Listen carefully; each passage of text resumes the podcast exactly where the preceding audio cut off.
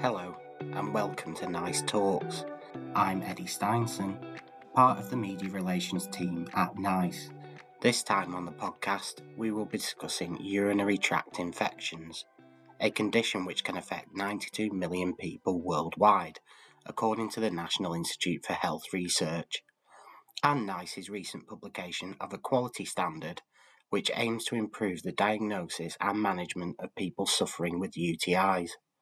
The standard sets out statements on how health professionals should look to diagnose women, the treatment options available, and referral for specialist advice for those people who suffer from recurrent UTIs.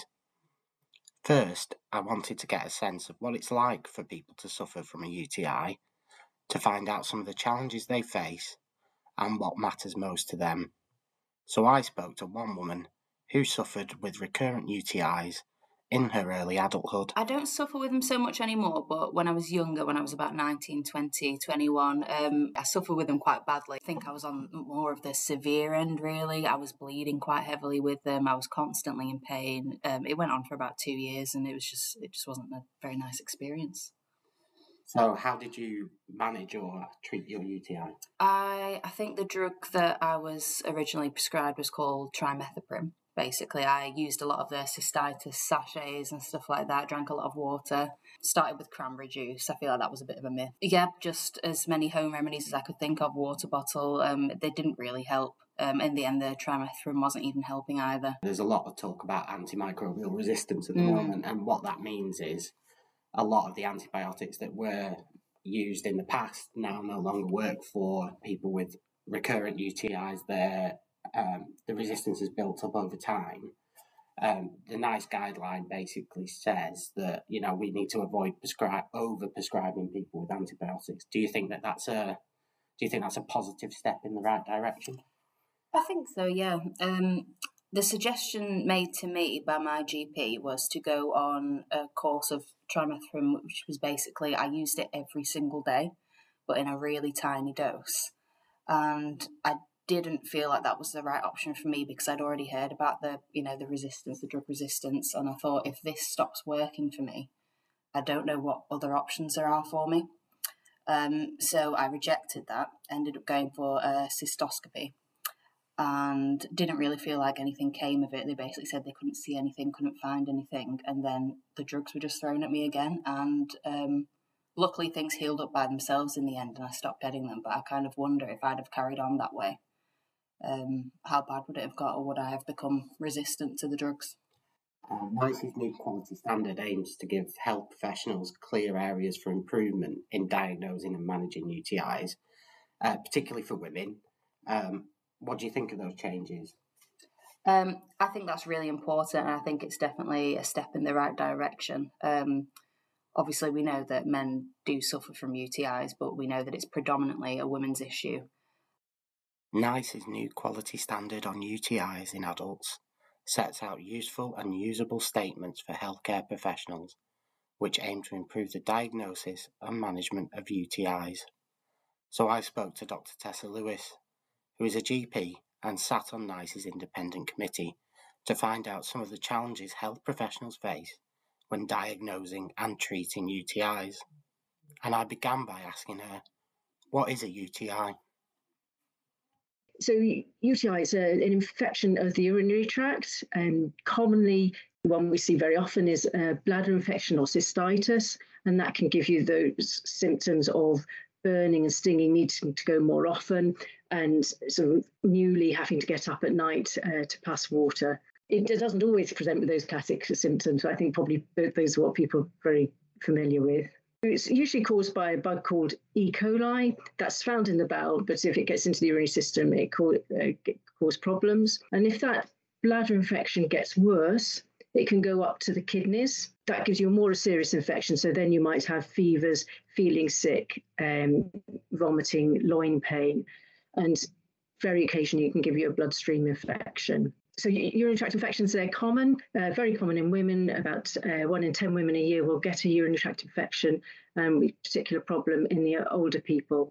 And as I say, that can lead to hospital admission. Urinary tract infections can be difficult to diagnose. What are some of the challenges healthcare professionals face in terms of diagnosing people with a UTI? Yes, well, it's a, it's a really important um, diagnosis. It's something we don't want to miss.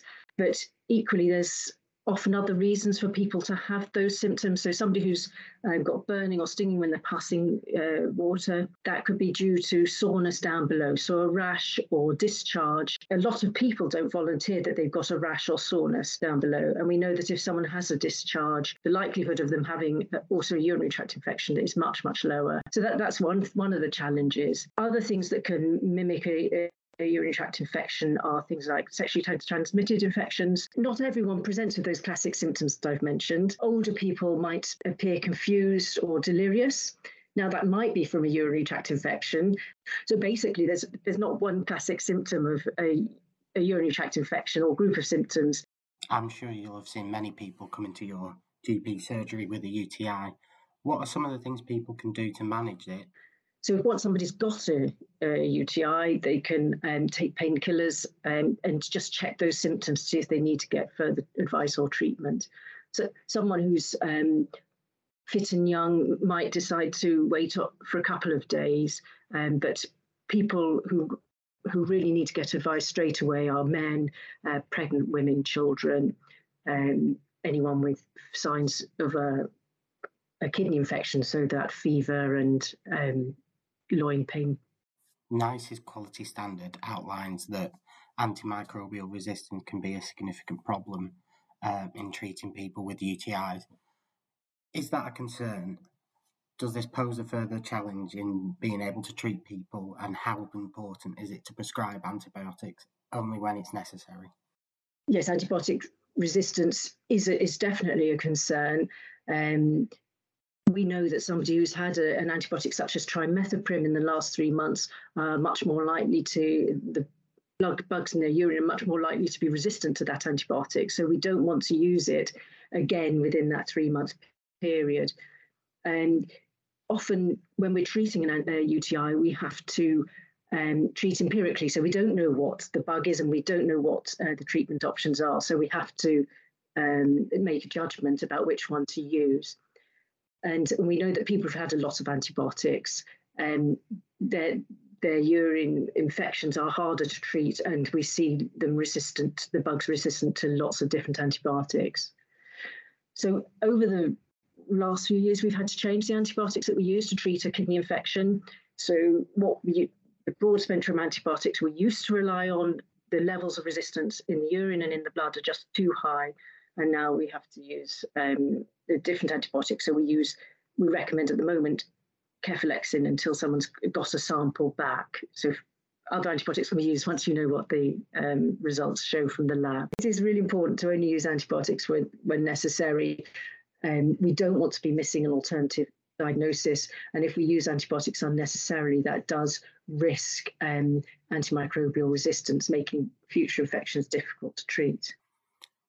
The new quality standard published by NICE last week sets out that people with recurrent UTIs, where the cause is unknown, should be referred to for specialist advice. Is recurrent UTIs becoming a problem for some people, and is it an issue that particularly might affect women?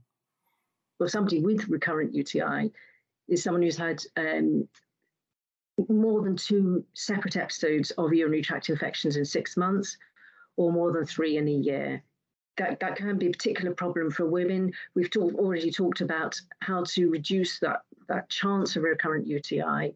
If people are finding they're getting repeated antibiotics, it's important um, that they've had a discussion or looked into the reasons why they're having recurrent infections. And then there's another number of options. If they've tried those preventative self care measures that we've talked about, um, there's a couple of other options. So, a post menopausal lady might have um, dryness and changes down below, which would benefit from a localizer topical estrogen cream. And there's a nice decision aid um, on the website that um, women can use to help them decide what treatment options they might want. And another option is to use prophylactic antibiotics. But it's really important to think about whether or not somebody needs a referral as well, because occasionally um, there's a more serious underlying diagnosis, such as cancer, um, that really needs to be ruled out. Thank you for listening to this episode of Nice Talks. If you enjoyed this episode, please click subscribe. You can also find us on Facebook, Twitter, LinkedIn, and Instagram with the handle NiceComms. Thank you for joining us. Until next time.